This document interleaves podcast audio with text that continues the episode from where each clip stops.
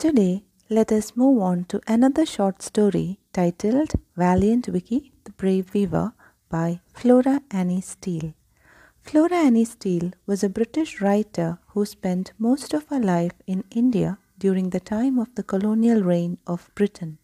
She maintained a cordial relationship with different sections of the local community and tried to encourage folk art. The story of Valiant Vicky the Brave Weaver is taken from Flora Annie Steel's short story collection Tales from the Punjab, subtitled Told by the People.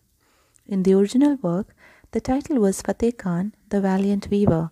The story is derived from a Punjabi tale. The translation substituted Fateh Khan with Victor Prince as its titular character. The familiar nickname for Fateh Khan in Punjabi is Fatu, which in turn was the inspiration behind the name Vicky that was associated with the name Victor.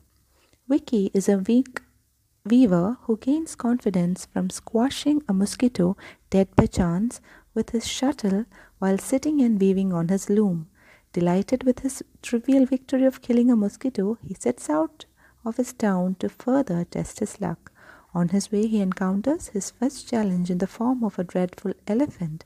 Then he comes across a tiger and later an army of hostile invaders at the kingdom, where he was made the commander in chief after his victory at the first encounter.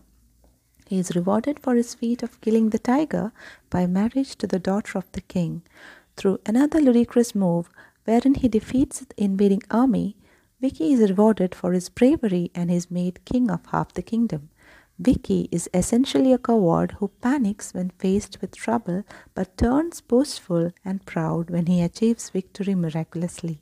He is able to seize the right opportunities when it comes to him and he has luck on his side.